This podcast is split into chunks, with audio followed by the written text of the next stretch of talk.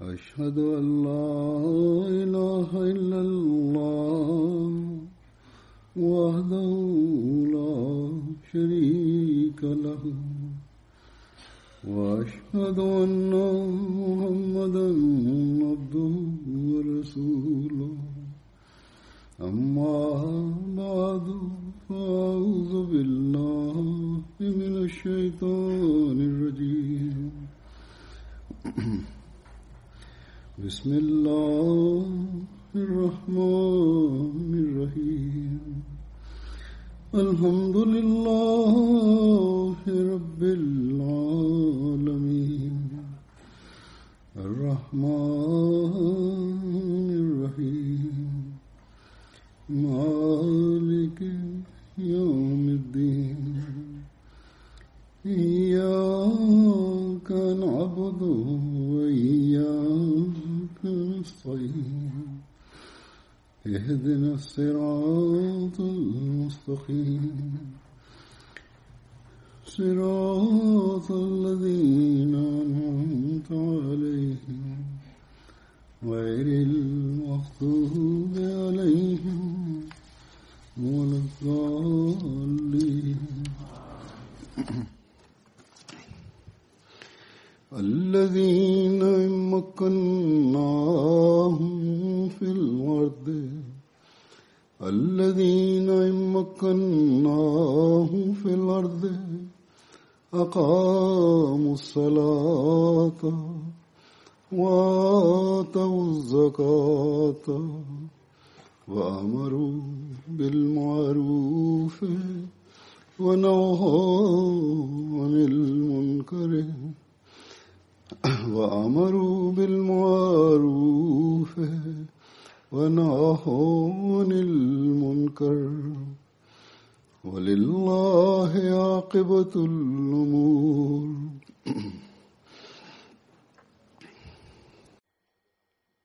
ഭൂമിയിൽ നാം അവർക്ക് സ്വാധീനം നൽകിയാൽ നമസ്കാരം നിലനിർത്തുകയും സകാത്ത് കൊടുക്കുകയും നല്ല കാര്യങ്ങൾ കൽപ്പിക്കുകയും നിഷിദ്ധ കാര്യങ്ങൾ നിരോധിക്കുകയും ചെയ്യുന്നവരായിരിക്കും അവർ.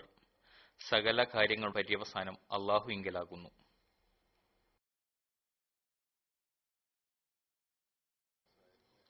ഈ ആയത്തിൽ അള്ളാഹു വിശ്വാസികളുടെ ശ്രദ്ധ തിരിച്ചിരിക്കുന്നത് ഈ കാര്യത്തിലേക്കാണ്.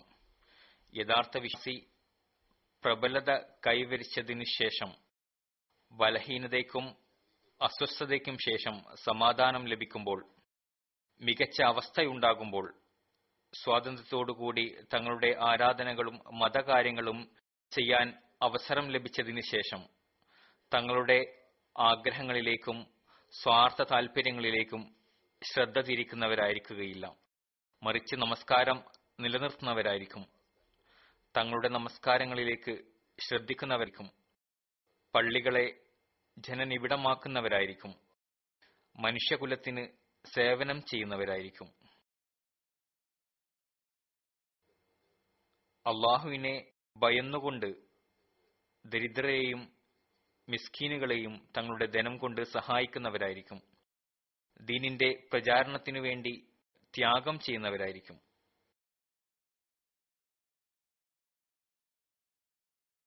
അള്ളാഹുവിന്റെ ദീനിന്റെ പ്രചാരണത്തിനു വേണ്ടി തങ്ങളുടെ ധനത്തിൽ നിന്നും ചിലവഴിച്ച് അതിനെ പരിശുദ്ധമായ ധനമാക്കി അവർ മാറ്റുന്നു.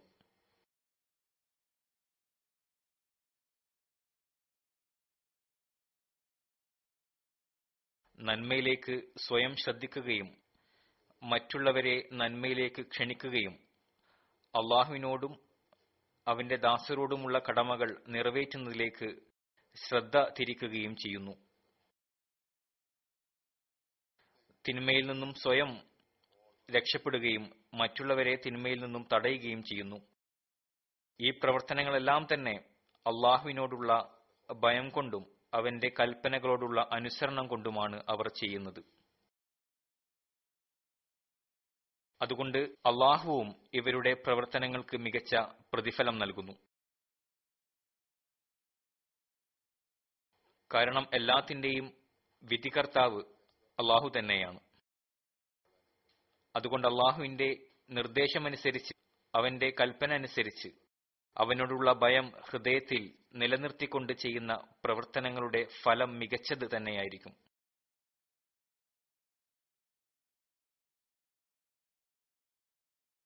ഈ അടിസ്ഥാനപരമായ കാര്യം നമ്മളിൽ ഓരോരുത്തരും മനസ്സിലാക്കുകയാണെങ്കിൽ അള്ളാഹുവിന്റെ കാരുണ്യത്തെ സ്വീകരിക്കുന്നവരായി നമ്മൾ മാറും. നിങ്ങളിവിടെ മെഹദിയാബാദിൽ പള്ളി നിർമ്മിച്ചിരിക്കുന്നു. അതുപോലെ തന്നെ കഴിഞ്ഞ ദിവസങ്ങളിൽ ഹോൾഡായിലും ഗസലിലും പള്ളികൾ ഉദ്ഘാടനം കഴിഞ്ഞു. ജർമ്മനി ജമാഅത്തിന് നൂറ് പള്ളികളുടെ നിർമ്മാണ പ്രവർത്തനങ്ങളുടെ ഭാഗമായി അള്ളാഹുവിന്റെ അനുഗ്രഹത്താൽ പള്ളികൾ നിർമ്മിക്കാനുള്ള തൗഫീക്ക് ലഭിച്ചുകൊണ്ടിരിക്കുകയാണ്. തീർച്ചയായും ജമാഅത്ത് അംഗങ്ങൾ പള്ളി നിർമ്മാണത്തിനു വേണ്ടി ധനത്യാഗം ചെയ്യുന്നത് അള്ളാഹുവിന്റെ കൽപ്പനകളനുസരിച്ച് ആരാധനയുടെ നിലവാരം ഉയർത്തുന്നതിനു വേണ്ടിയാണ്. ഇവിടെ വന്നുകൊണ്ട് പാകിസ്ഥാനിൽ നിന്നും ഹിജ്റത്ത് ചെയ്ത് വന്നതിന് ശേഷം നമ്മുടെ സാമ്പത്തികാവസ്ഥ മെച്ചപ്പെട്ടിട്ടുണ്ട്. ഈ കാര്യം നമ്മുടെ ഓരോരുത്തരുടെയും ശ്രദ്ധ അള്ളാഹുവിന്റെ മാർഗത്തിൽ ധനം ചെലവഴിക്കുന്നതിലേക്കും അവന്റെ ഭവന നിർമ്മാണത്തിലേക്കും കൊണ്ടുപോകേണ്ടതാണ്. അവിടെ ഒരുമിച്ചുകൂടി നമസ്കാരം അനുഷ്ഠിക്കാൻ സാധിക്കണം. ജമാഅത്തോടുകൂടി നമസ്കാരം അനുഷ്ഠിക്കാൻ നമുക്ക് സാധിക്കണം. അള്ളാഹുവിലേക്ക് മാത്രം ശ്രദ്ധിച്ചുകൊണ്ടുള്ള അവസ്ഥയിൽ നമസ്കാരം അനുഷ്ഠിക്കാൻ നമുക്ക് സാധിക്കണം.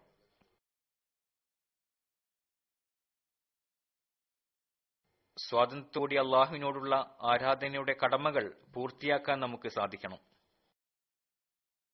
പാകിസ്ഥാനിൽ നമുക്ക് മതപരമായ കാര്യങ്ങളിൽ സ്വാതന്ത്ര്യമില്ല. അവിടെയുള്ള ഭരണഘടന നമുക്ക് പള്ളി നിർമ്മിക്കാനുള്ള അനുവാദം നൽകുന്നില്ല. നമുക്ക് സ്വതന്ത്രമായിക്കൊണ്ട് ഇബാദത്ത് ചെയ്യാനുള്ള അനുമതി അവർ നൽകുന്നില്ല. അവനോടുള്ള കടമകൾ പൂർത്തിയാക്കുന്നതിനായി, അവന്റെ ഇബാദത്ത് ചെയ്യുന്നതിനായി, ഇവിടെ അള്ളാഹുവിനോടുള്ള കടമ പൂർത്തിയാക്കുന്നതിന് വേണ്ടി നമ്മൾ പള്ളികൾ നിർമ്മിക്കുന്നു. അള്ളാഹു നമ്മളിൽ സാമ്പത്തികമായിട്ടുള്ള അനുഗ്രഹം ചൊരിഞ്ഞിരിക്കുന്നു. എല്ലാവരും ഇക്കാര്യം ചിന്തിക്കേണ്ടതാണ്. അതുകൊണ്ട് തന്നെ നമ്മൾ അവന്റെ ദാസരുടെ കടമകളും പൂർത്തിയാക്കാൻ വേണ്ടി പരിശ്രമിക്കും. അത് ചെയ്തുകൊണ്ടിരിക്കുന്നു. നമ്മൾ ഹദ്റത്ത് മസീഹ് മൗഊദ് അലൈഹി സ്വലാത്തു വസ്സലാമിന്റെ കയ്യിൽ ബൈഅത്ത് ചെയ്തിരിക്കുന്നവരാണ്. നമ്മുടെ ആത്മീയ ധാർമ്മിക അവസ്ഥകൾ മെച്ചപ്പെടുത്തുന്നതിനു വേണ്ടി നമ്മുടെ ഈ പള്ളികൾ നമ്മെ ഈ കാര്യത്തിലേക്ക് ശ്രദ്ധ തിരിക്കുന്നവയാണ്. അങ്ങനെയാണ് ആകേണ്ടതും. ഈ ചിന്തയാണ്, ഇതനുസരിച്ചിട്ടുള്ള പ്രവർത്തനവുമാണ് ഇവിടെ നിന്നുകൊണ്ട് ഓരോ അഹമ്മദിയുടെയും ഹൃദയത്തിൽ ഉണ്ടാകേണ്ടതും തങ്ങളുടെ പ്രവർത്തനങ്ങൾ കൊണ്ട് സ്ഥാപിക്കേണ്ടതും. അല്ലാത്ത പക്ഷം പള്ളികൾ നിർമ്മിക്കുക ഒരു പ്രയോജനവും നൽകാത്ത പ്രവർത്തനമാണ്.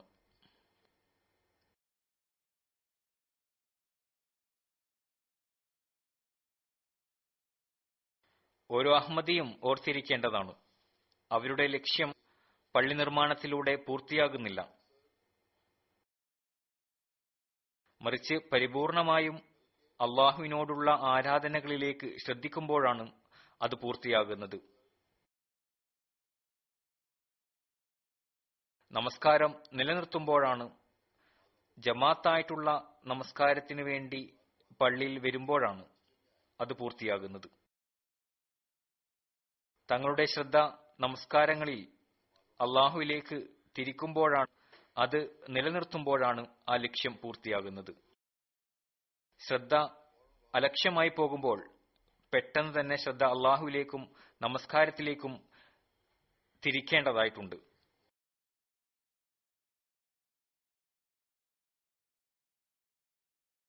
നമസ്കാരത്തിൽ നമുക്ക് അള്ളാഹുമായി സംവദിക്കാനുള്ള അവസരമാണ് ലഭിക്കുന്നത് എന്ന യാഥാർത്ഥ്യം നമുക്ക് മനസ്സിലാക്കാൻ സാധിക്കണം. വെറും കുത്തിമറിയൽ മാത്രമല്ല, വെറും സജിദകളല്ല ചെയ്യേണ്ടത്, അറബി വാക്കുകൾ മാത്രമല്ല ഉച്ചരിക്കേണ്ടത്, മറിച്ച് തങ്ങളുടെ ഭാഷയിലും അള്ളാഹുവിനോട് പ്രാർത്ഥിക്കേണ്ടതാണ്. അള്ളാഹുമായിട്ടുള്ള കണ്ടുമുട്ടൽ സാധ്യമാകുന്ന തരത്തിലുള്ള നമസ്കാരങ്ങൾ അനുഷ്ഠിക്കാനാണ് പരിശ്രമിക്കേണ്ടത്.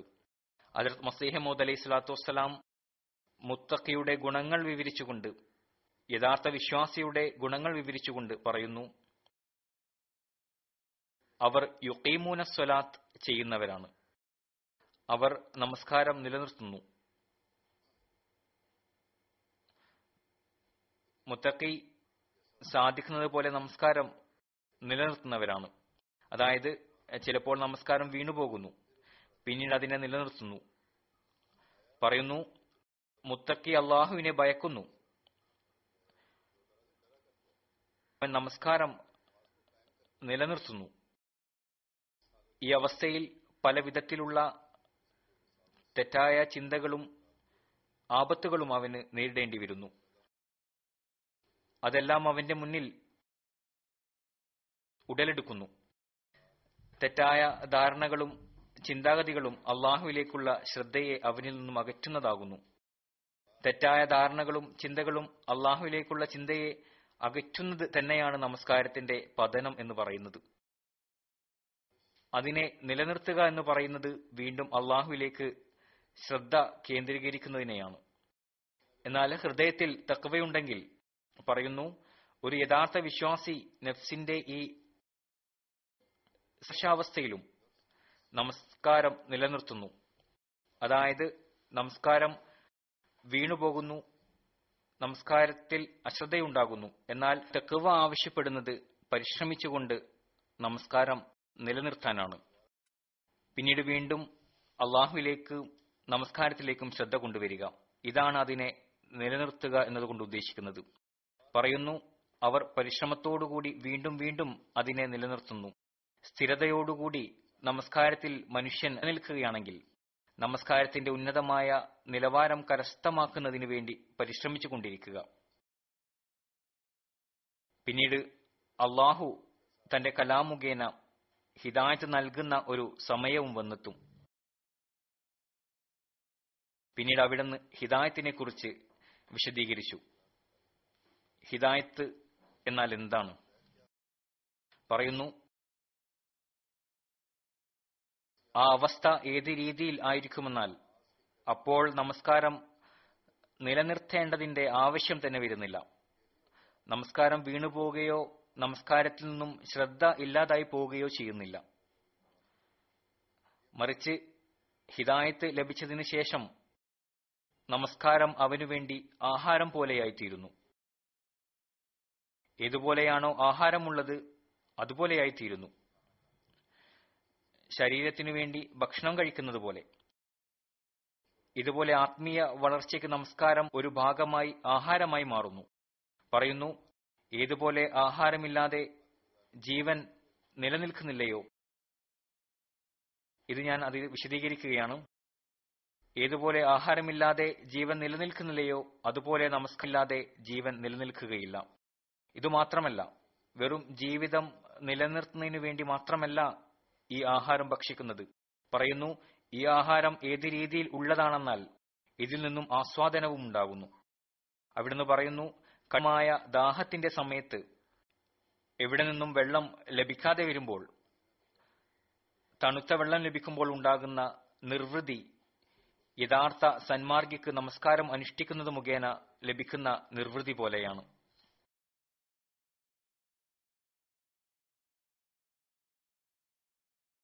അല്ലെങ്കിൽ മറ്റൊരു ഉദാഹരണം അവിടുന്ന് നൽകിയത് ഇപ്രകാരമാണ്: വിശന്നു വലയുന്നവന് സുഭിക്ഷമായി ഭക്ഷണം ലഭിക്കുമ്പോൾ അത് ഭക്ഷിച്ചുകൊണ്ട് സന്തോഷമുണ്ടാകുന്നു. അതുപോലെ തന്നെ യഥാർത്ഥ ആനന്ദം യഥാർത്ഥ നമസ്കാരം അനുഷ്ഠിക്കുന്നവനാണ് ലഭിക്കുന്നത്. ഇതാണ് യഥാർത്ഥ നമസ്കാരം.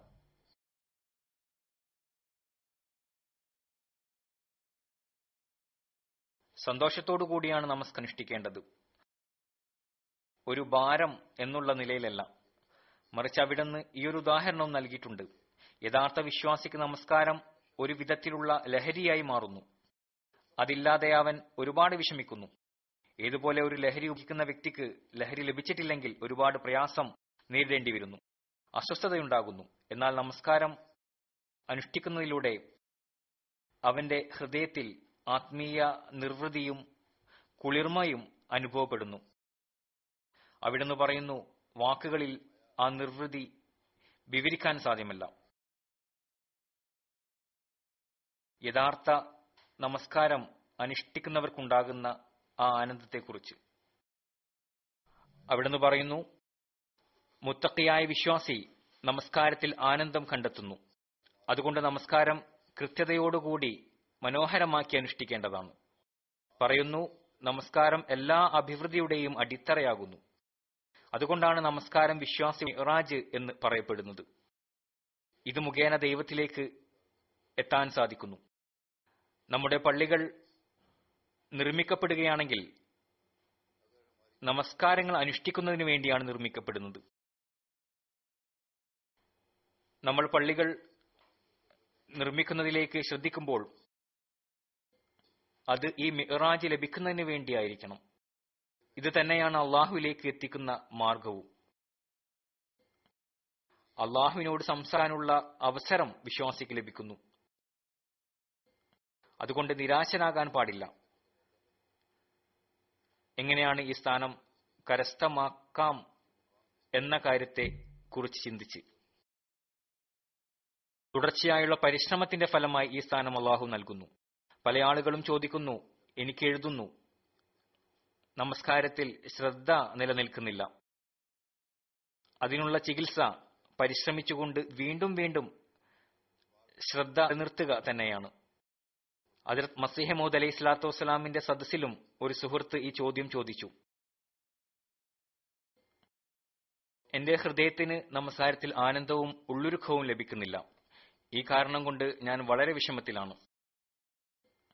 കാരണം നമസ്കാരത്തിന്റെ നിർവൃതി എന്താണെന്ന് ആ വ്യക്തി മനസ്സിലാക്കിയിട്ടുള്ളതാണ്. പല വിധത്തിലുള്ള സംശയങ്ങളും ഉണ്ടാകുന്നു. അതിനെയെല്ലാം മാറ്റുന്നുണ്ടെങ്കിലും തെറ്റായ ചിന്തകൾ എന്നിൽ നിന്നും വിട്ടുമാറുന്നില്ല. ഞാൻ എന്താണ് ചെയ്യേണ്ടത്? അവിടുന്ന് പറഞ്ഞു, ഇതും അള്ളാഹുവിന്റെ അനുഗ്രഹവും ഔദാര്യവുമാണ്. ഇത്തരം ചിന്താഗതികൾ മനുഷ്യനിൽ ആധിപത്യം സ്ഥാപിക്കുന്നില്ല. ഇത്തരം ചിന്താഗതികൾ ഉണ്ടാകുന്നു എന്ന് താങ്കൾക്ക് അനുഭവപ്പെടുന്നു. എന്നാൽ അതിന് താങ്കളിൽ ആധിപത്യം സ്ഥാപിക്കാൻ സാധിക്കില്ല. പറയുന്നു,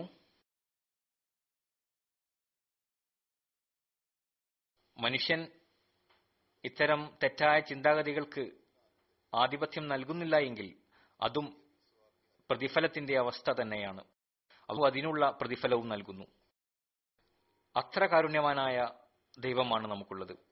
പറയുന്നു, നഫ്സെ അമ്മാറയിൽ അകപ്പെട്ട വ്യക്തിക്ക് തിന്മ എന്താണ് എന്ന് പോലും മനസ്സിലാകുന്നില്ല. അവൻ തിന്മകൾ ചെയ്തുകൊണ്ടേ പോകുന്നു. അവനൊന്നും മനസ്സിലാക്കാത്ത അവസ്ഥയാണുള്ളത്. നഫ്സൽ ലവാമ തെറ്റുകൾ ചെയ്യുകയും ആ തെറ്റുകളിൽ ഭയക്കുകയും ലജ്ജിക്കുകയും ചെയ്യുന്നു. നഫ്സെ ലവാമയുടെ അവസ്ഥയിൽ തെറ്റുകളിൽ ഭയക്കുകയും ലജ്ജിക്കുകയും ചിന്തയുണ്ടാകുകയും ചെയ്യുമ്പോൾ അള്ളാഹു അതിനുള്ള പ്രതിഫലവും നൽകുന്നു. ലജ്ജിക്കുകയും തൗബ ചെയ്യുകയും ചെയ്യുന്നു.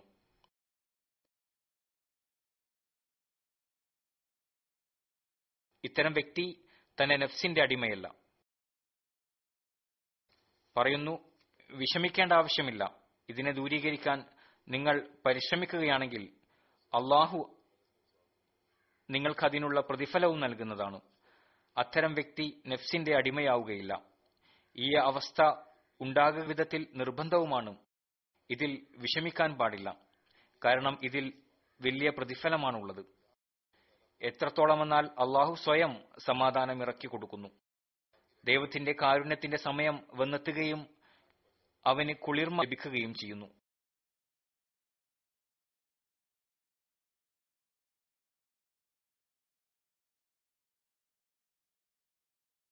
മനുഷ്യൻ ഒരിക്കലും തന്നെ ക്ഷീണിക്കാതിരിക്കേണ്ടതാണ്.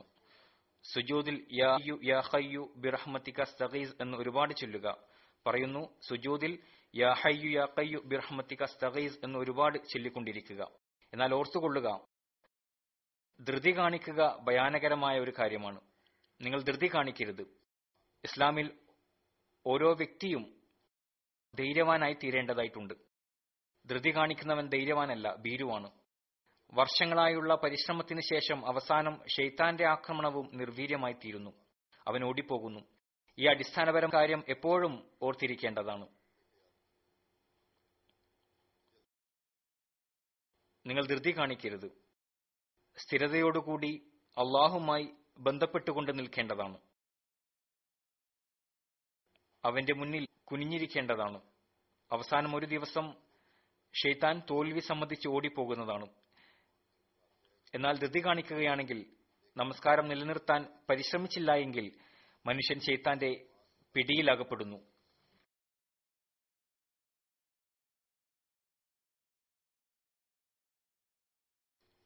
സാധാരണയായി കാണാൻ സാധിക്കുന്നത്, മനുഷ്യൻ ധൃതി കാണിക്കുന്നു. പെട്ടെന്ന് തന്നെ ഫലം ലഭിച്ചിട്ടില്ലെങ്കിൽ പറയുന്നു, ഒരു പ്രയോജനവും ലഭിച്ചിട്ടില്ല, ദുആ ചെയ്തതിനു ശേഷം ഒരു ഫലവും ലഭിച്ചിട്ടില്ല എന്ന് പറയുന്നു. ഈ കാര്യം ഓർത്തിരിക്കേണ്ടതാണ്. ഭൗതികമായ കാര്യങ്ങൾ മാത്രം ചോദിച്ചുകൊണ്ടിരിക്കുകയാണെങ്കിൽ അത്തരം ദുആകൾ അള്ളാഹു സ്വീകരിക്കുന്നതല്ല. ഹാ, അള്ളാഹുവിനോട് ആത്മീയപരമായ മതപരമായ അഭിവൃദ്ധിക്കായി ദുആ ചെയ്യുമ്പോൾ, അള്ളാഹുവിന്റെ സാമീപ്യത്തിനായി ദുആ ചെയ്യുമ്പോൾ അള്ളാഹു സമീപസ്ഥനായി തീരുന്നു. പിന്നീട് ആ വ്യക്തിയുടെ ഭൗതിക ആവശ്യങ്ങളും പൂർത്തിയാക്കി കൊടുക്കുന്നു. അതുകൊണ്ട് അള്ളാഹുവിനോട് ആവശ്യപ്പെടുന്നതിന്റെ ചില മാർഗങ്ങളും രീതികളുമുണ്ട്. അതനുസരിച്ച് പ്രവർത്തിക്കേണ്ടതായി വരും. അള്ളാഹു ഒരു ഭാഗത്ത് ഉദ്ഊനി അസ്തജിബ് ലക്കും എന്ന് പറയുകയും, നിങ്ങളെ വിളിക്കുക, ഞാൻ നിങ്ങളുടെ വിളികൾക്ക് മറുപടി നൽകും എന്ന് പറയുന്നു. മറുഭാഗത്ത് ദാസൻ വിളിച്ചുകൊണ്ടിരിക്കുകയും അള്ളാഹു കേൾക്കാതിരിക്കുകയും ചെയ്യുന്നത് എങ്ങനെയാണ്? ഹദ്റത്ത് മസീഹ് മൗഊദ് അലൈഹി സ്വലാത്തു വസ്സലാം ഈ വിഷയത്തെക്കുറിച്ച് പറയുന്നു, നമസ്കാരങ്ങളിൽ ദ്വാകളും സ്വലാത്തുമാണുള്ളത്. ഇത് അറബി ഭാഷയിലാണ്. എന്നാൽ നമസ്കാരത്തിൽ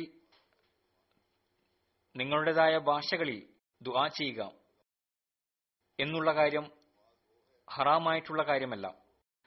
അള്ളാഹുവിന്റെ കൽപ്പനയാണ് നമസ്കാരം ഉള്ളുരുക്കത്തോടും ശ്രദ്ധയോടും കൂടി അനുഷ്ഠിക്കുക എന്നുള്ളത്. ഉള്ളുരുക്കമുണ്ടാക്കുക, ഹൃദയം മൃദുലമാക്കി വെക്കുക, ദൈവഭയം ഹൃദയത്തിൽ ഉണ്ടാകേണ്ടതാണ്. അള്ളാഹുവിന്റെ മുന്നിലാണ് നിൽക്കുന്നത്, അവനോടാണ് ചോദിക്കുന്നത്. ഇത്തരക്കാരുടെ പാപങ്ങളാണ് ദൂരീകരിക്കപ്പെടുന്നത്.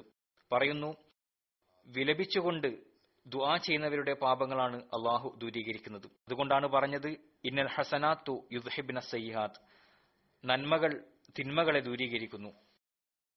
ഇവിടെ ഹസനാത്ത് എന്നതുകൊണ്ട് ഉദ്ദേശിക്കുന്നത് നമസ്കാരമാണ്. ഉള്ളുരുക്കവും വിലാപവും തങ്ങളുടെ ഭാഷയിൽ ചോദിക്കുമ്പോഴാണ് സാധ്യമാകുന്നത്. അതായത് വേദനയോടുകൂടി ദുആ ചെയ്യാൻ സാധിക്കുന്നു. തങ്ങളുടെ ഭാഷയിൽ ദുആ ചെയ്യുമ്പോൾ മാത്രമാണ് അവൻ എന്താണ് ചോദിക്കുന്നത് എന്ന് അവനും അറിയാൻ സാധിക്കുന്നത്. പറയുന്നു, തങ്ങളുടെ ഭാഷ ദുആ ചെയ്യുക. അവിടുന്ന് പറയുന്നു, അള്ളാഹു പഠിപ്പിച്ച ദുആകളും അതും നിർബന്ധമാണ്, അതും ചൊല്ലേണ്ടതാണ്. അതിൽ ഏറ്റവും ഉത്തമമായിട്ടുള്ളത് ഫാത്തിഹയാണ്. കാരണം അത് എല്ലാ പ്രാർത്ഥനകളുടെയും പരിപൂർണതയാണ്. സൂറ ഫാത്തിഹയിൽ അള്ളാഹു നമുക്കൊരു പ്രാർത്ഥന പഠിപ്പിച്ചു തന്നു, ഇഹ്ദിന സിറാത്തൽ മുസ്തഖീം. ഇതിന്റെ അർത്ഥം വളരെ വിശാലമായതാണ്. ഇത് വിശദീകരിച്ചുകൊണ്ട് അവിടുന്ന് പറയുന്നു, ഒരു കൃഷിക്കാരൻ അവന്റെ ജോലിയെക്കുറിച്ച് അറിവ് നേടിയാൽ അവൻ കൃഷിയുടെ സിറാത്തെ മുസ്തഖീമിൽ എത്തിച്ചേരുന്നു. ഒരു കൃഷിക്കാരനുണ്ട്, ആ വ്യക്തിക്ക് കൃഷി ചെയ്യുന്ന രീതി മനസ്സിലായാൽ, നിലം ഉഴുതാൻ അറിഞ്ഞാൽ, വിത്ത് വിതയ്ക്കാൻ അറിഞ്ഞാൽ, ഏത് സമയത്താണ് വെള്ളം നൽകേണ്ടത്, വളം നൽകേണ്ടത്, സ്പ്രേ ചെയ്യേണ്ടത് എന്നറിഞ്ഞാൽ, പറയുന്നു, ആ അവസ്ഥയുണ്ടായാൽ ആ വ്യക്തി തന്റെ ഫീൽഡിൽ സിറാത്തുൽ മുസ്തഖീമിൽ എത്തിച്ചേരുന്നു. കൃഷിക്കാരന്റെ സിറാത്തെ മുസ്തഖീമിൽ. അതുപോലെ തന്നെ അള്ളാഹുവിനെ ലഭിക്കുന്ന സിറാത്തെ മുസ്തഖീം അന്വേഷിക്കുക. ദുആ ചെയ്യുക, എന്റെ നാഥ, ഞാൻ നിന്റെ പാപിയായ ഒരു ദാസനാണ്, എന്നെ നേർവഴിയിലേക്ക് നയിച്ചാലും. ചെറുതും വലുതുമായ എല്ലാ ആവശ്യങ്ങളും ഒരു മടിയും കൂടാതെ അള്ളാഹുവിനോട് ചോദിക്കുക. യഥാർത്ഥത്തിൽ നൽകുന്നവൻ അവൻ തന്നെയാണ്. ഏറ്റവും കൂടുതൽ ദുആ ചെയ്യുന്നവൻ തന്നെയാണ് സദ്വൃത്തൻ, ഒരു പിശുക്കന്റെ വാതിലിൽ പോയി ഭിക്ഷക്കാരൻ എല്ലാ ദിവസവും ചോദിക്കുകയാണെങ്കിൽ അവസാനം ഒരു ദിവസം ആ പിശുക്കനും ലജ്ജ തോന്നുന്നതാണ്. പിന്നീട് അള്ളാഹുവിനോട് ചോദിക്കുന്ന വ്യക്തി അള്ളാഹു മറ്റാരേക്കാളും കാരുണ്യം കാണിക്കുന്നവനാണ്, അവനെപ്പോലെ കാരുണ്യം കാണിക്കുന്നവനായി മറ്റാരും തന്നെയില്ല, എന്തുകൊണ്ട് അവന് ലഭിക്കില്ല?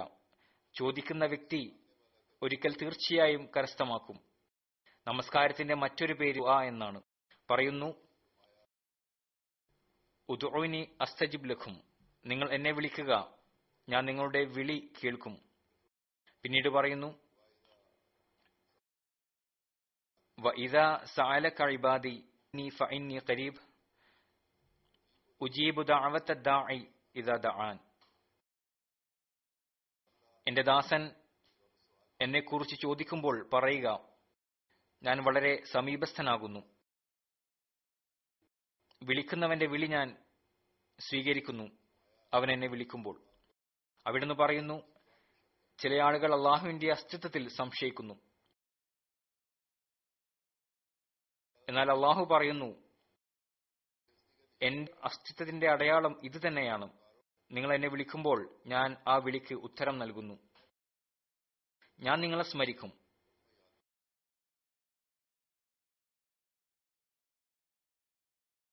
ചില ആളുകൾ പറയുന്നു, ഞങ്ങൾക്കുന്നു ഞങ്ങൾ പ്രാർത്ഥിക്കുന്നു, എന്നാൽ മറുപടി നൽകുന്നില്ല. അവിടുന്ന് പറയുന്നു, നോക്കുക, ഒരു സ്ഥലത്ത് നിന്നുകൊണ്ട് വളരെ ദൂരത്തുള്ള ഒരു വ്യക്തിയെ വിളിക്കുമ്പോൾ ഒരു ഭാഗത്ത് ആ വ്യക്തി വളരെ ദൂരത്താണ്, അതുകൂടാതെ നിങ്ങളുടെ ചെവിക്ക് ഒരു രോഗവുമുണ്ട്, നിങ്ങൾ വിളിക്കുന്ന ആ വ്യക്തി നിങ്ങളുടെ വിളിക്ക് ഉത്തരം നൽകും. ദൂരത്തു നിന്നും ആ വ്യക്തി മറുപടി നൽകുമ്പോൾ നിങ്ങളുടെ ബധിരത കാരണം നിങ്ങൾക്കത് കേൾക്കാൻ സാധിക്കുകയില്ല, ചെവിയുടെ രോഗം കാരണം ആ വിളി നിങ്ങൾക്ക് കേൾക്കാൻ സാധിക്കുകയില്ല. പറയുന്നു, ഏതുപോലെ നിങ്ങൾക്ക് ഇടയിലുള്ള മറയും ദൂരവും മാറിപ്പോകുന്നുവോ നിങ്ങൾക്ക് കേൾക്കുവാനും സാധിക്കും. പരിശ്രമിച്ചുകൊണ്ട് അവന്റെ സമീപസ്ഥനാകുമ്പോൾ അവന്റെ ശബ്ദവും നിങ്ങൾക്ക് കേൾക്കാൻ സാധിക്കുന്നതാണ്. പറയുന്നു, ലോകത്തിന്റെ ഉത്ഭവം ഉണ്ടായതു മുതൽ അവൻ തന്റെ പ്രത്യേക ദാസരോട് സംസാരിക്കുന്നു എന്നത് തെളിവുകൾ നമുക്ക് ലഭിക്കുന്നു. അങ്ങനെയല്ലായിരുന്നുവെങ്കിൽ പതുക്കെ പതുക്കെ ഈ കാര്യം തന്നെ ഇല്ലാതായി തീരുമായിരുന്നു, അവന്റെ അസ്തിത്വം തന്നെയുണ്ടോ എന്ന കാര്യം. അള്ളാഹുവിന്റെ അസ്തിത്വത്തിന്റെ ഏറ്റവും മികച്ച മാർഗം അവന്റെ ശബ്ദത്തെ നമ്മൾ കേൾക്കുക എന്നുള്ളതിനെയാണ്, കാണുക അല്ലെങ്കിൽ കേൾക്കുക.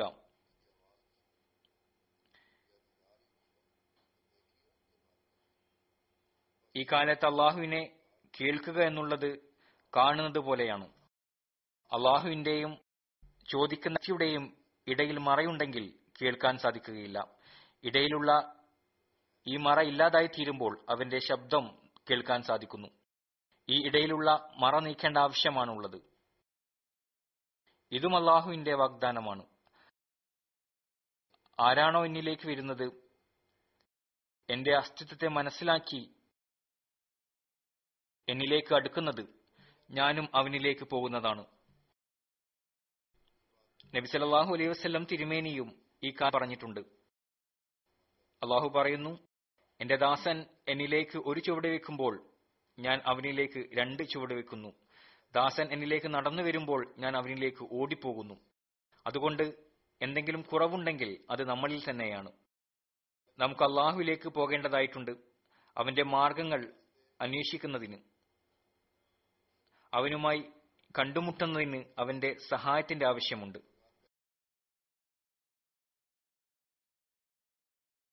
ഹദ്റത്ത് മസീഹ് മൗഊദ് അലൈഹി സ്വലാത്തു വസ്സലാമിൽ ബൈഅത്ത് ചെയ്തതായി വാദിക്കുന്ന നമ്മൾ, നമ്മളെ സംബന്ധിച്ചിടത്തോളം നിർബന്ധമാണ് അള്ളാഹുവിലേക്ക് പോകുന്നതിന് പരിപൂർണമായും ശ്രദ്ധിക്കുക, പരിശ്രമിക്കുക എന്നുള്ളത്.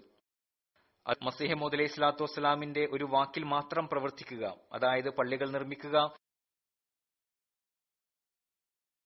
ഇസ്ലാമിനെ പരിചയപ്പെടുത്തുന്നതിന് വേണ്ടി ഇത് മതിയായതല്ല, മറിച്ച് ഇതിനു വേണ്ടി പരിശ്രമത്തിന്റെ ആവശ്യമുണ്ട്. പിന്നീട് അള്ളാഹുവിന്റെ സഹായം ആവശ്യമുണ്ട്. പരിശ്രമിക്കുന്നതോടൊപ്പം അള്ളാഹുവിന്റെ സഹായം ലഭിക്കുമ്പോൾ പൂർണ്ണമായിട്ടുള്ള വിജയമുണ്ടാകും. ഈ കാര്യം വിവരിച്ചുകൊണ്ട് ഹദ്റത്ത് മസീഹ് മൗഊദ് അലൈഹി സ്വലാത്തു വസ്സലാം പറയുന്നു, ഓർത്തുകൊള്ളുക, ബൈഅത്തിന്റെ സമയത്ത് തൗബ ചെയ്യുന്നതിലൂടെ അനുഗ്രഹമുണ്ടാകുന്നു. അതോടൊപ്പം തന്നെ ദീനിനെ ദുനിയാവിനേക്കാൾ മുന്തിക്കും എന്ന നിബന്ധന വെക്കുമ്പോൾ അഭിവൃദ്ധിയും ഉണ്ടാകുന്നു. ബൈഅത്ത് ചെയ്യുമ്പോൾ അള്ളാഹു പ്രത്യേകമായ അനുഗ്രഹം നൽകുന്നു. അതോടൊപ്പം ദീനിന് ദുനിയാവിനേക്കാൾ മുൻഗണന നൽകും എന്ന നിബന്ധന കൂടി ഉണ്ടാകുമ്പോൾ അഭിവൃദ്ധിയും ഉണ്ടാകുന്നു. എന്നാൽ മുൻഗണന നൽകുക എന്നുള്ളത് നിങ്ങളുടെ കഴിവിൽപ്പെട്ടതല്ല, മറിച്ച് അള്ളാഹുവിന്റെ സഹായത്തിന്റെ വലിയ ആവശ്യമുണ്ട്. അതിനുവേണ്ടി അള്ളാഹുവിന്റെ സഹായം വേണം. അള്ളാഹു പറഞ്ഞതുപോലെ വല്ലദീന ജാഹദൂഫീന ലനഹദിയന്നഹും സുബുലന.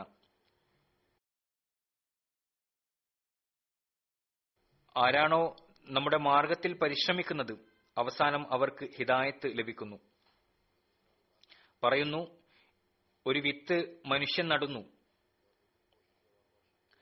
അതിനെ പരിശ്രമത്തോടുകൂടി പരിപാലിക്കുന്നില്ല എങ്കിൽ, അതിന് വെള്ളം നൽകുന്നില്ല എങ്കിൽ അതിൽ അനുഗ്രഹമുണ്ടാകുകയില്ല, അത് മുളയ്ക്കുന്നില്ല. മുളയ്ക്കുകയാണെങ്കിൽ തന്നെ അത് ദുർബലമായിരിക്കും. മറിച്ച് സ്വയം നശിച്ചു പോകുന്നു. അതുപോലെ ഈ കാര്യത്തെ നിങ്ങളും ദിവസം ഓർക്കുന്നില്ല എങ്കിൽ, പറയുന്നു, ദീനിനെ ദുനിയാവിനേക്കാൾ മുന്തിക്കും എന്ന കാര്യത്തെ ദിവസവും ഓർക്കുന്നില്ല എങ്കിൽ, അള്ളാഹുവിനോട് സഹായം ചോദിക്കുന്നില്ല എങ്കിൽ അള്ളാഹുവിന്റെ അനുഗ്രഹം ഉണ്ടാകുന്നതല്ല. പറയുന്നു, അള്ളാഹുവിന്റെ സഹായമില്ലാതെ കണ്ട് ഒരു മാറ്റവും ഉണ്ടാവുകയില്ല. അള്ളാഹുവിന്റെ സഹായമില്ലാതെ മനുഷ്യനിൽ ഒരു മാറ്റവും സാധ്യമല്ല. അതുകൊണ്ട് അവനോട് അനുഗ്രഹം ചോദിക്കുന്നതിന് ദുആ തീർച്ചയായും ചെയ്യേണ്ടതായിട്ട് വരും. പറയുന്നു, കള്ളൻ, ദുർനടപ്പുകാരൻ, വ്യഭിചാരി തുടങ്ങിയവർ എല്ലാ സമയവും ഇതുപോലെയല്ല ഉണ്ടാകുന്നത്. ചില സമയങ്ങളിൽ അവർക്കും പശ്ചാത്താപം ഉണ്ടാകാറുണ്ട്. ഈ അവസ്ഥ തന്നെയാണ് എല്ലാ ദുർനടപ്പുകാരുടെയും. ഇതിൽ നിന്നുണ്ടാകുന്നത് മനുഷ്യനിൽ നന്മയുടെ ചിന്ത തീർച്ചയായും ഉണ്ട്. ഈ ചിന്തയ്ക്കായി അവന് അള്ളാഹുവിന്റെ സഹായത്തിന്റെ ആവശ്യമുണ്ട്. അതുകൊണ്ടാണ് അഞ്ചു നേര നമസ്കാരങ്ങളിൽ സൂറ ഫാത്തിഹ ചെല്ലാനുള്ള കൽപ്പനയുള്ളത്. അതിൽ ഇയ്യാക നഅ്ബുദു വ ഇയ്യാക നസ്തഈൻ ചെല്ലാനുള്ള കൽപ്പനയാണുള്ളത്. നിന്നെ മാത്രം ഞങ്ങൾ ആരാധിക്കുകയും നിന്നോട് മാത്രം സഹായം ചോദിക്കുകയും ചെയ്യുന്നു. ഇതിൽ രണ്ട് കാര്യങ്ങളിലേക്കാണ് സൂചന നൽകുന്നത്. എല്ലാ നല്ല കാര്യങ്ങളിലും ദുആയും പരിശ്രമവും മുഖേന പരിശ്രമിക്കുക. അതായത് എല്ലാ നല്ല കാര്യങ്ങളും ചെയ്യുന്നതിനായി അള്ളാഹു മനുഷ്യന് നൽകിയിട്ടുള്ള കഴിവുകൾ, മാർഗങ്ങൾ, പരിശ്രമങ്ങൾ ചെയ്യേണ്ടതായിട്ടുണ്ട്. നഅ്ബുദു എന്നുള്ളത് ഈ കാര്യമാണ് സൂചിപ്പിക്കുന്നത്. ഏതൊരു വ്യക്തിയാണോ ദുആ മാത്രം ചെയ്യുന്നത്, പരിശ്രമിക്കാത്തത്, അവനൊന്നും തന്നെ നേടുന്നില്ല. വെറും ദുആ കൊണ്ട് കാര്യം നടക്കുകയില്ല, പരിശ്രമവും ആവശ്യമായിട്ടുണ്ട്. കൃഷിക്കാരൻ വിത്തുപാകിയ ശേഷം പരിശ്രമം നടത്തുന്നില്ല എങ്കിൽ അതിന്റെ വിളവ് എങ്ങനെ പ്രതീക്ഷിക്കാൻ സാധിക്കും? ഇത് അള്ളാഹുവിന്റെ സുന്നത്താണ്, ഇത് സുന്നത്തുള്ളാണ്. വിത്ത് പാകിയ ശേഷം ദുആ മാത്രം ചെയ്യുകയാണെങ്കിൽ തീർച്ചയായും അവൻ നഷ്ടത്തിലായിരിക്കും. അതിന് വെള്ളം നൽകുന്നില്ല, പരിപാലിക്കുന്നില്ല എങ്കിൽ അവൻ അനർഹനായിത്തീരുന്നു. രണ്ട് കൃഷിക്കാരിൽ ഒരാൾ കഠിനമായി പരിശ്രമിക്കുകയും പ്രയത്നിക്കുകയും ചെയ്യുമ്പോൾ അവൻ തീർച്ചയായും വിജയിക്കും. രണ്ടാമൻ പ്രയത്നിക്കുന്നില്ല അല്ലെങ്കിൽ കുറച്ചാണ് പരിശ്രമിക്കുന്നത് എങ്കിൽ അവന്റെ വിള കുറവുണ്ടാകും. അതുകൊണ്ട് ചിലപ്പോൾ ഗവൺമെന്റിന്റെ ടാക്സ് പോലും അടച്ചു തീർക്കാൻ അവന് സാധിക്കുകയില്ല. അവന്റെ വിളവും വളരെ കുറച്ചായിരിക്കും അവന് ലഭിക്കുക. അവനെപ്പോഴും ദരിദ്രനായിരിക്കും. അതുപോലെ തന്നെയാണ് മതകാര്യങ്ങളും. അവരിൽ നിന്നാണ് മുനാഫിക്കീങ്ങളും അലസരും സ്വാലിഹീങ്ങളും അബ്ദാലുകളും അള്ളാഹുവിന്റെ സന്നിധിയിൽ ഉന്നതരായ സ്ഥാനം കരസ്ഥമാക്കുന്നവരും ഉണ്ടാകുന്നത്.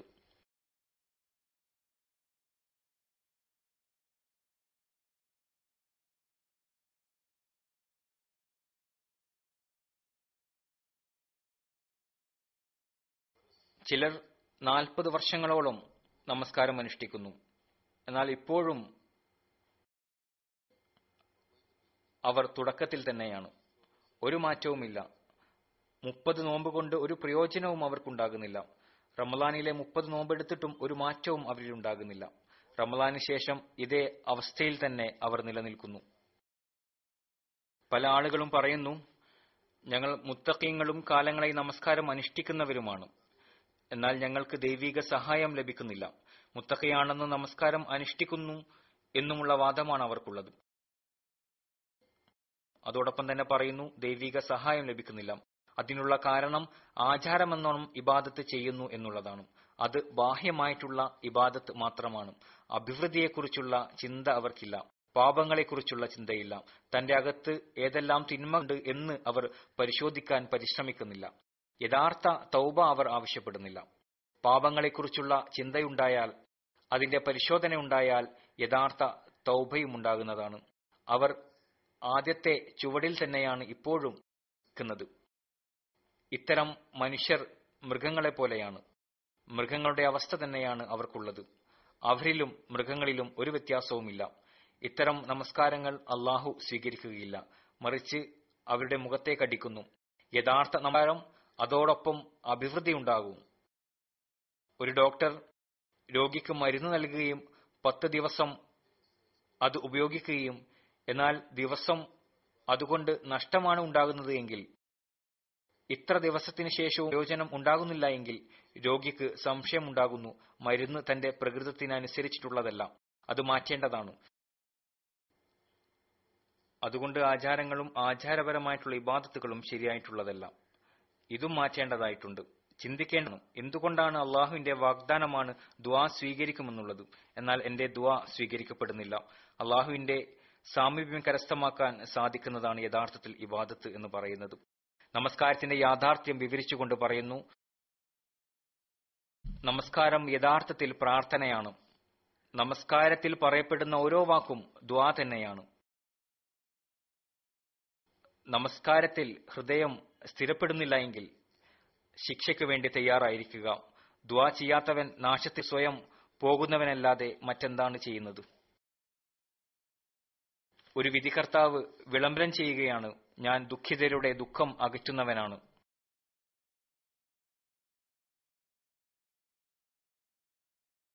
കാത്തിന്റെ വിധികർത്താവ് പറയുന്നു, ഞാൻ പ്രയാസത്തിൽ അകപ്പെടുന്നവരുടെ പ്രയാസം അകറ്റുന്നു, ആപത്തിലുള്ളവരുടെ ആപത്ത് ദൂരീകരിക്കുന്നു, ഞാൻ കാരുണ്യം ചെയ്യുന്നവനാണ്, കഴിവില്ലാത്തവരെ ഞാൻ സഹായിക്കുന്നു.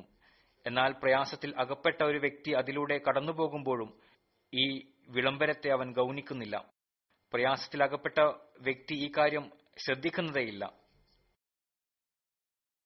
തന്റെ പ്രയാസം പറഞ്ഞുകൊണ്ട് അവൻ സഹായം ചോദിക്കുന്നില്ല. അവന് നാളല്ലാതെ മറ്റെന്താണ് സംഭവിക്കുക? ഇത് തന്നെയാണ് അള്ളാഹുവിന്റെയും അവസ്ഥ. അവൻ എപ്പോഴും മനുഷ്യന് സമാധാനം നൽകാൻ തയ്യാറാണ്. അവനോട് ചോദിക്കണം എന്നുള്ളതാണ് നിബന്ധന.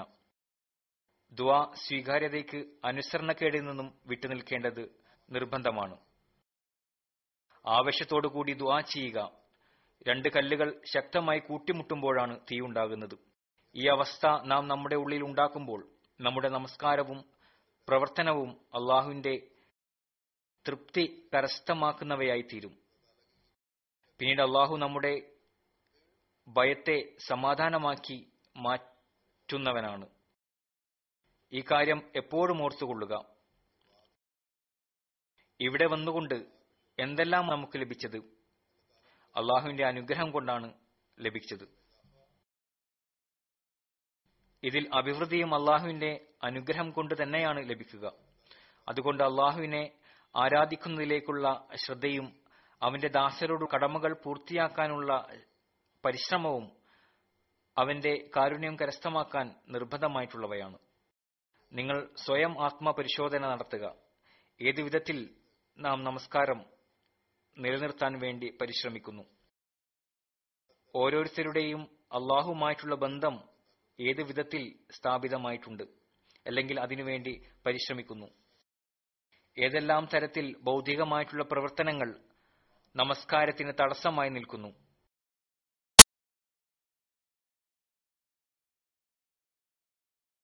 നബി സല്ലല്ലാഹു അലൈഹി വസല്ലം തിരുമേനിയുടെ നിർദ്ദേശം എപ്പോഴും നമ്മൾ മുന്നിൽ വെക്കേണ്ടതാണ്. വിശ്വാസത്തിന്റെയും അവിശ്വാസത്തിന്റെയും ഇടയിൽ വ്യത്യാസം കൽപ്പിക്കുന്നത് നമസ്കാരം ഉപേക്ഷിക്കുന്നതാണ്. ഈമാന്റെയും കുഫ്രിന്റെയും ഇടയിൽ വ്യതിരിക്തത ഉണ്ടാക്കുന്നത് നമസ്കാരത്തിന്റെ ഉപേക്ഷിക്കലാണ്. ഈ നിർദ്ദേശം നമ്മെ പിടിച്ച് കുലുക്കുന്നതാക്കണം. നമസ്കാരം കൃത്യതയോടുകൂടി അനുഷ്ഠിക്കുന്നവനാണ് യഥാർത്ഥ വിശ്വാസി. അല്ലെങ്കിൽ അവനിലും അവിശ്വാസിലും തമ്മിൽ എന്ത് വ്യത്യാസമാണുള്ളത്? ഒരു വ്യത്യാസവുമില്ല. ജമാഅത്തായിട്ടുള്ള നമസ്കാരം അനുഷ്ഠിക്കുന്നവർക്ക് അള്ളാഹു പ്രതിഫലവും വാഗ്ദാനം ചെയ്തിട്ടുണ്ട്. നമസ്കരിക്കുക എന്ന് മാത്രമല്ല അള്ളാഹു പറഞ്ഞത്, മറിച്ച് ജമാഅത്തോടുകൂടി കടമകൾ വേറ്റിക്കൊണ്ട് അനുഷ്ഠിക്കുക, അതിന് ഇരുപത്തിയഞ്ച് ഇരട്ടി പ്രതിഫലം, മറ്റൊരു റിവായത്തിൽ ഇരുപത്തിയേഴ് ഇരട്ടി പ്രതിഫലമാണ് എന്ന് പറഞ്ഞിരിക്കുന്നു. ഇതിനുശേഷവും അനുവദനീയമല്ലാത്ത ഒരു കാരണം കൊണ്ട് നമ്മൾ ഇതിലേക്ക് ശ്രദ്ധിക്കുന്നില്ല എങ്കിൽ എത്രമാത്രം ദൗർഭാഗ്യകരമായിരിക്കും. നമ്മൾ പള്ളി നിർമ്മിച്ചു എങ്കിൽ പള്ളികളുടെ കടമകൾ പൂർത്തിയാക്കേണ്ട ആവശ്യമുണ്ട്, ആരാധനകളുടെ നിലവാരം ഉയർത്തേണ്ട ആവശ്യമുണ്ട്, സാമ്പത്തിക ത്യാഗങ്ങളിലേക്ക് ശ്രദ്ധിക്കേണ്ടതിന്റെ ആവശ്യമുണ്ട്. സ്വയം നന്മകൾ ചെയ്യുകയും തങ്ങളുടെ ധാർമ്മികാവസ്ഥ ഉയർത്തുകയും മറ്റുള്ളവരെ നന്മയിലേക്ക് വിളിക്കുകയും ചെയ്യേണ്ടതിന്റെ ആവശ്യമുണ്ട്. സ്വയം ഇവിടെയുള്ള സാമൂഹ്യ ചുറ്റുപാടിൽ തിന്മയിൽ നിന്നും രക്ഷപ്പെടുകയും മറ്റുള്ളവരെ സംരക്ഷിക്കുകയും ചെയ്യേണ്ടതിന്റെ ആവശ്യമുണ്ട്. അല്ലെങ്കിൽ നമ്മുടെ ബൈഅത്തിന്റെ വാഗ്ദാനവും വാക്കുകളിൽ മാത്രം ഒതുങ്ങി നിൽക്കുന്നതായിരിക്കും. നമ്മൾ മസീഹ് മൗഊദ് അലൈഹി സ്വലാത്തു വസ്സലാമിന്റെ നിർദ്ദേശം എപ്പോഴും മുന്നിൽ വെക്കേണ്ടതാണ്. അവിടെന്ന് പറയുന്നു, അള്ളാഹുവിന്റെ ഇഷ്ടങ്ങൾ നിങ്ങളുടെ ഇഷ്ടങ്ങളായി മാറട്ടെ, അവന്റെ തൃപ്തിയിൽ നിങ്ങൾ തൃപ്തരായി തീരുക, തന്റേതായിട്ട് ഒന്നുമില്ലാതായിരിക്കുക, എല്ലാം തന്നെ അവന്റെ അവന്റേതാക്കി തീർക്കുക. വൃത്തിയുടെ അർത്ഥം ഇത് തന്നെയാണ്. ഹൃദയത്തിൽ നിന്നും അള്ളാഹുവിനോടുള്ള എതിർപ്പ് ഇല്ലാതാക്കി തീർക്കുക. അള്ളാഹു ആരെയും സഹായിക്കുന്നതല്ല, ഏതുവരെ അവന്റെ ഇഷ്ടങ്ങൾ അള്ളാഹുവിന്റെ ഇഷ്ടങ്ങളും അവന്റെ തൃപ്തി അള്ളാഹുവിന്റെ തൃപ്തിയിൽ ഫന ആകുന്നതായി അവൻ കാണുന്നില്ല. പറയുന്നു, ഞാൻ ജമാഅത്തിന്റെ അംഗബലത്തിൽ സന്തോഷിക്കുന്നില്ല. ഇത് പറയുന്ന സമയത്ത് അഹ്മദികളുടെ എണ്ണം ആറ് ലക്ഷമാണെന്ന് പറയപ്പെടുന്നു, അല്ലെങ്കിൽ അതിനേക്കാൾ കൂടുതലാണ്. എന്നാൽ യഥാർത്ഥ ജമാഅത്തിന്റെ അർത്ഥം കൈകളിൽ കൈവച്ചുകൊണ്ട് ചെയ്യുക എന്നതല്ല, മറിച്ച് യഥാർത്ഥത്തിൽ ജമാഅത്തിന് ജമാഅത്താണെന്ന് പറയാൻ സാധിക്കുന്നത് ബൈഅത്തിന്റെ യാഥാർത്ഥ്യത്തിൽ നിലനിൽക്കുമ്പോഴാണ്. യഥാർത്ഥ രീതിയിൽ അവരിൽ ഒരു പരിശുദ്ധ മാറ്റം ഉണ്ടാകണം. അവരുടെ ജീവിതം തിന്മ നിന്നും പരിശുദ്ധമായിരിക്കണം. സ്വാർത്ഥ താല്പര്യങ്ങളിൽ നിന്നും ഷെയ്ത്താന്റെ പിടിയിൽ നിന്നും രക്ഷ നേടി അള്ളാഹുവിന്റെ തൃപ്തിയിൽ തൃപ്തരാകുക. അള്ളാഹുവിനോടുള്ള കടമയും സൃഷ്ടികളോടുള്ള കടമയും വിശാല ഹൃദയത്തോടുകൂടി പൂർത്തിയാക്കുക. ദീനിനു വേണ്ടി, ദീനിന്റെ പ്രചാരണത്തിനായി അവരിൽ ഒരു ആവേശം ഉണ്ടായിരിക്കണം. തങ്ങളുടെ ആഗ്രഹങ്ങളും ഇഷ്ടങ്ങളും അഭിലാഷങ്ങളും ത്യജിച്ചുകൊണ്ട് അള്ളാഹുവിന്റേതായി തീരുക. അള്ളാഹു പറയുന്നു, നിങ്ങൾ വഴികേടിലാണ്, ഞാൻ ഹിദായത്ത് നൽകുന്നവരാണ് സന്മാർഗികൾ. നിങ്ങൾ അന്ധരാണ്, ഞാൻ കിച്ച നൽകുന്നവർ ഒഴികെ. നിങ്ങൾ മൃതിയടഞ്ഞവരാണ്, ജീവനുള്ളവർ ഞാൻ ആത്മീയ ജീവിതത്തിന്റെ പാനീയം നൽകിയവർ മാത്രമാണ്. മനുഷ്യനെ അള്ളാഹുവിന്റെ സത്താരിയാണ് മറച്ചുവെക്കുന്നതും, അല്ലെങ്കിൽ ആളുകളുടെ ആന്തരികാവസ്ഥ ലോകത്തിനു മുന്നിൽ വെക്കുകയാണെങ്കിൽ ചിലർ മറ്റുള്ളവരുടെ സമീപത്ത് പോലും പോകാതെ വന്നേക്കും. അള്ളാഹുവിന്റെ സത്താരി തന്നെയാണ് നമ്മുടെ കുറവുകൾ മറച്ചുവെക്കുന്നത്. കുറവുകൾ വെളിപ്പെടുകയാണെങ്കിൽ ചിലർ ചിലരുടെ സമീപത്ത് പോലും പോവുകയില്ല. പറയുന്നു, അള്ളാഹു സത്താണ്, മനുഷ്യന്റെ കുറവുകളെക്കുറിച്ച് എല്ലാവരെയും അറിയിക്കുന്നില്ല. മനുഷ്യൻ നന്മയിൽ പരിശ്രമിക്കേണ്ടതാണ്, എപ്പോഴും ദുആയിൽ മുഴുകിയിരിക്കേണ്ടതാണ്. തീർച്ചയായും അറിഞ്ഞുകൊള്ളുക, ജമാഅത്ത് അംഗങ്ങളിലും മറ്റുള്ളവയിലും ഒരു വ്യത്യാസമില്ലെങ്കിൽ അള്ളാഹു ആരുടെയും ബന്ധുവല്ല. നമ്മൾ അഹ്മദികളായി ബൈഅത്ത് ചെയ്തു, നമ്മളിലും മറ്റുള്ളവരിലും ഒരു വ്യത്യാസവുമില്ല എങ്കിൽ ഓർത്തുകൊള്ളുക, അള്ളാഹു ആരുടെയും ബന്ധുവല്ല. എന്തിന്റെ അടിസ്ഥാനത്തിലാണ് ആദരവ് നൽകേണ്ടതും എല്ലാവിധത്തിലും സംരക്ഷണം നൽകേണ്ടതും? അനുഗ്രഹമില്ലെങ്കിൽ തീർച്ചയായും നമുക്ക് ആദരവ് നൽകാൻ അള്ളാഹുമായിട്ട് ഒരു കുടുംബ ബന്ധവുമില്ലല്ലോ.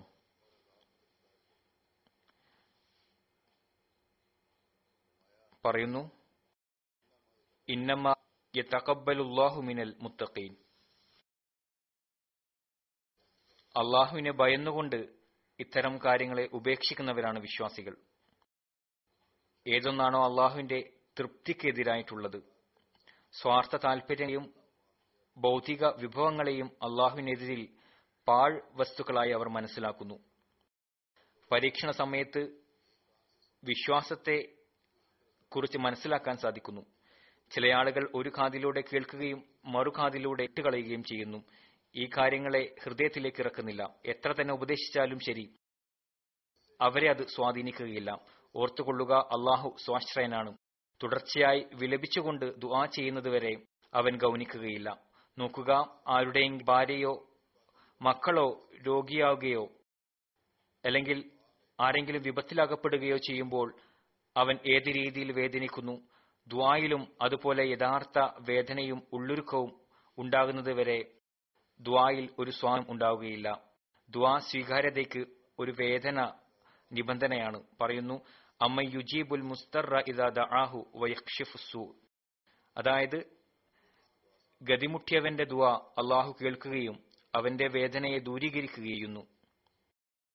പിന്നീട് പറയുന്നു,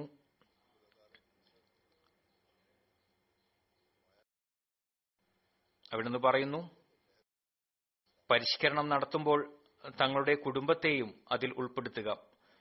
കുട്ടി സംസ്കരണവും നിങ്ങളുടെ കടമയാണ്. പറയുന്നു, അള്ളാഹുവിന്റെ സഹായം അവർക്കാണ് ലഭിക്കുന്നത് ആരാണോ നന്മയിൽ മുന്നേറുന്നത്. അവർ ഒരു സ്ഥലത്ത് നിന്നുപോകുന്നില്ല, അവരുടെ പര്യവസാനം തന്നെയാണ് ഉത്തമമായിട്ടുള്ളത്. ചില ആളുകളെ നാം കണ്ടിട്ടുണ്ട്, അവരിൽ ഒരു ആവേശവും വേദനയും ഉണ്ടാകുന്നു, എന്നാൽ പിന്നീട് അത് നിന്നുപോകുന്നു. അവരുടെ പര്യവസാനവും ഖൈറായിരിക്കുകയില്ല. അള്ളാഹു ഖുർആനിൽ ഈ ദുആ പഠിപ്പിക്കുന്നു, അസ്ലിഹ്ലി ഫീ ദുരിയതി,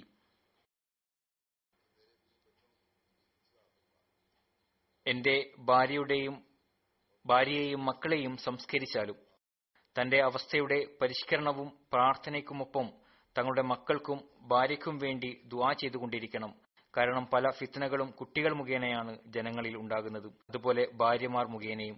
നോക്കുക, ആദ്യത്തെ ഫിത്ന ഹസ്രത്ത് ആദമിൽ സ്ത്രീ മുഖേനയാണ് ഉണ്ടായത്. ഹസ്രത്ത് മൂസയുടെ കാലത്ത് ബൽഗമിന്റെ വിശ്വാസവും ഇല്ലാതായത്, അതിന്റെ കാരണവും തൗറാത്തിൽ നിന്നും മനസ്സിലാകുന്നത് ബൽഗമിന്റെ ഭാര്യയെ അവിടെയുള്ള രാജാവ് ചില ആഭരണങ്ങൾ കാണിച്ചുകൊണ്ട് പ്രലോഭിപ്പിച്ചു എന്നുള്ളതാണ്. പിന്നീട് ആ സ്ത്രീ ബൽഗമിനെ മൂസക്കെതിരെ ബദ്ദുഅ ചെയ്യാൻ പ്രേരിപ്പിച്ചു. ചുരുക്കത്തിൽ ഈ കാരണം കൊണ്ട് അധികം ജനങ്ങളിൽ പരീക്ഷണങ്ങൾ വരുന്നു. അതുകൊണ്ട് അവരുടെ സംസ്കരണത്തിലേക്കും ശ്രദ്ധിക്കേണ്ടതായിട്ടുണ്ട്. അവർക്ക് ദുആ ചെയ്യേണ്ടതാണ്. അള്ളാഹു നമുക്ക് നമ്മുടെ അവസ്ഥകളെ പരിശുദ്ധീകരിക്കുന്നതോടൊപ്പം നമ്മുടെ നമസ്കാരം ഉന്നത നിലവാരത്തിലേക്ക് കൊണ്ടുപോകുന്നവരായി തീർക്കട്ടെ. നമ്മുടെ സമ്പത്തിനെ പരിശുദ്ധീകരിക്കുന്നവട്ടെ, നമ്മുടെ സ്വഭാവ ഗുണങ്ങൾ മികച്ചതാക്കുന്നവരാക്കി തീർക്കട്ടെ. നന്മകൾ ചെയ്യുന്നവരും പ്രചരിപ്പിക്കുന്നവരുമാക്കട്ടെ. തിന്മകളിൽ നിന്നും വിട്ടുനിൽക്കുന്നവരും സന്താനങ്ങളെ തിന്മകളിൽ നിന്നും തടയുന്നവരുമാകട്ടെ. പള്ളികളുടെ നിർമ്മാണത്തിനൊപ്പം ഇസ്ലാമിന്റെ യഥാർത്ഥ സന്ദേശം ഈ രാജ്യത്തിലെ ജനങ്ങളിലേക്ക് എത്തിക്കുന്നവരായ എത്തിക്കുന്നവരാക്കട്ടെ. അവരെ ഏകദൈവത്തെ ആരാധിക്കുന്നവരായി മാറ്റാൻ നമുക്ക് സാധിക്കട്ടെ. ഇത് നമ്മൾ നമ്മുടെ ഉള്ളിൽ ഉന്നതമായ മാറ്റം ഉണ്ടാക്കുമ്പോൾ മാത്രമാണ് സാധ്യമാകുന്നത്. അള്ളാഹു അതിനുള്ള തൗഫീഖ് നൽകട്ടെ. ഇനി ഞാൻ ഈ പള്ളിയുമായി ബന്ധപ്പെട്ടുകൊണ്ട് ചില കാര്യങ്ങൾ പറയാം. ഈ സ്ഥലപ്പേര് മെഹദിയാബാദ് എന്നാണ് വെച്ചിട്ടുള്ളത്. നാഹഗൈസ് എന്നാണ് ഈ ഗ്രാമത്തിന്റെ പേര്. ഇവിടെയാണ് ഈ പള്ളി ഇപ്പോൾ നിർമ്മിച്ചിട്ടുള്ളത്. ഇവിടെയുള്ള പ്രാദേശിക ജമാഅത്ത് ചെറിയൊരു ജമാഅത്താണ്.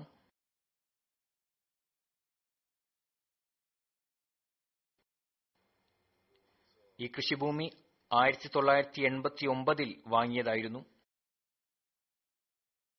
ഇതിലെ കുറച്ചു ഭാഗം കൃഷിക്ക് വേണ്ടി ജമാഅത്ത് പട്ടയമായി നൽകിയിട്ടുണ്ട്. ഇവിടെ ആദ്യം ഒരു ഫാം ഹൗസും ഒരു ബിൽഡിങ്ങും ഉണ്ടായിരുന്നു. അത് മിഷൻ ഹൗസായി ഉപയോഗിക്കാനുള്ള അനുമതിയും ലഭിച്ചു. പിന്നീട് വലിയ പള്ളി നിർമ്മിക്കാനുള്ള അനുമതിയും ലഭിച്ചു. വക്കാറാമൽ മുഖേനയാണ് എല്ലാ പ്രവർത്തനവും നടന്നത്. ഇത് രണ്ട് നില കെട്ടിടമാണ്. ഇതിൽ ഒരു മുറബി ഹൗസുമുണ്ട്. അത് മുൻപേ നിർമ്മിക്കപ്പെട്ടതാണ്. പിന്നീട് രണ്ടായിരത്തി പത്തിൽ ഇവിടെയുള്ള കൗൺസിൽ കൃഷിഭൂമിയിൽ താമസ സൗകര്യമൊരുക്കാനുള്ള അനുമതി നൽകി. അതുപോലെ ഇവിടെ പന്ത്രണ്ട് പ്ലോട്ടുകൾ നിർമ്മിച്ചു. പള്ളി നിർമ്മാണത്തിനുള്ള അനുമതിയും ലഭിച്ചു. പന്ത്രണ്ട് പ്ലോട്ടുകളിൽ രണ്ടെണ്ണം ജമാഅത്ത് വെക്കുകയും ബാക്കി പത്തെണ്ണം വിൽപ്പന നടത്തുകയും ചെയ്തു. ലഭിച്ച തുകയും കൗൺസിലിൽ നിന്ന് ലഭിച്ച തുകയും ഭൂമി വാങ്ങിയ തുകയേക്കാൾ കൂടുതലുണ്ടായിരുന്നു. ഏതായാലും ആറേഴ് വർഷം അല്ലെങ്കിൽ എട്ടു വർഷം മുമ്പ് ഞാനിതിന്റെ തറക്കല്ലിട്ടിരുന്നു. ഈ പള്ളിയും ഇപ്പോൾ പൂർത്തിയാവുകയാണ്. പള്ളി രണ്ട് നിലയിലായിട്ടാണ് ഉള്ളത്. മുകളിലെ നില മുന്നൂറ്റി എഴുപത്തിയഞ്ച് സ്ക്വയർ ഫീറ്റാണ്. അതിൽ ഇരുന്നൂറ്റി പത്ത് ആളുകൾക്ക് നമസ്കരിക്കാൻ സാധിക്കും. മുകളിലെ നില പുരുഷന്മാർക്കും താഴെയുള്ള നില സ്ത്രീകൾക്കുമാണ്. വുദു ചെയ്യാനുള്ള സൗകര്യവും ബാത്റൂം സൗകര്യവുമുണ്ട്. ഏകദേശം അഞ്ച് ലക്ഷത്തി അറുപതിനായിരം യൂറോയാണ് ഇതിന്റെ നിർമ്മാണ ചെലവ്. ഇതിൽ രണ്ട് ലക്ഷം യൂറോയിൽ കൂടുതൽ പ്രാദേശിക വാസികൾ ചന്തയായി നൽകിയതാണ്. ബാക്കി തുക നൂറ് പള്ളികളുടെ നിർമ്മാണത്തിന്റെ സ്കീമിൽ നിന്നും എടുത്തതാണ്. അള്ളാഹു ഈ ത്യാഗം ചെയ്യുന്നവരുടെ ജീവനിലും സമ്പത്തിലും അനുഗ്രഹം ചൊരിയുമാറാകട്ടെ. ഈ പള്ളിയുടെ നിർമ്മാണത്തിന് ശേഷം ഇബാദത്ത് മുൻപത്തേക്കാൾ ഉപരിയായി നിർവഹിക്കാനുള്ള തൗഫീക്ക് നൽകുമാറാകട്ടെ.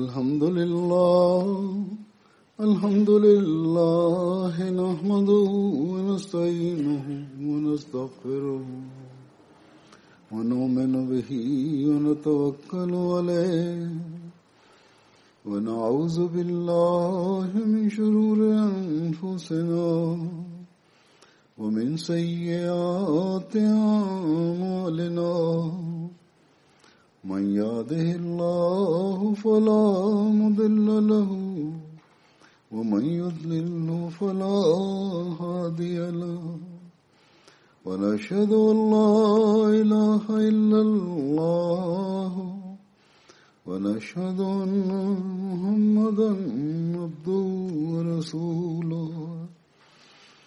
عباد الله رحمكم الله إن الله يأمر بالعدل والإحسان وإيتاء ذي القربى وينهى عن الفحشاء والمنكر والبغي يعظكم يَعِظُكُمْ لَعَلَّكُمْ تَذَكَّرُونَ اذْكُرُوا اللَّهَ يَذْكُرْكُمْ وَادْعُوهُ يَسْتَجِبْ لَكُمْ وَلَذِكْرُ اللَّهِ أَكْبَرُ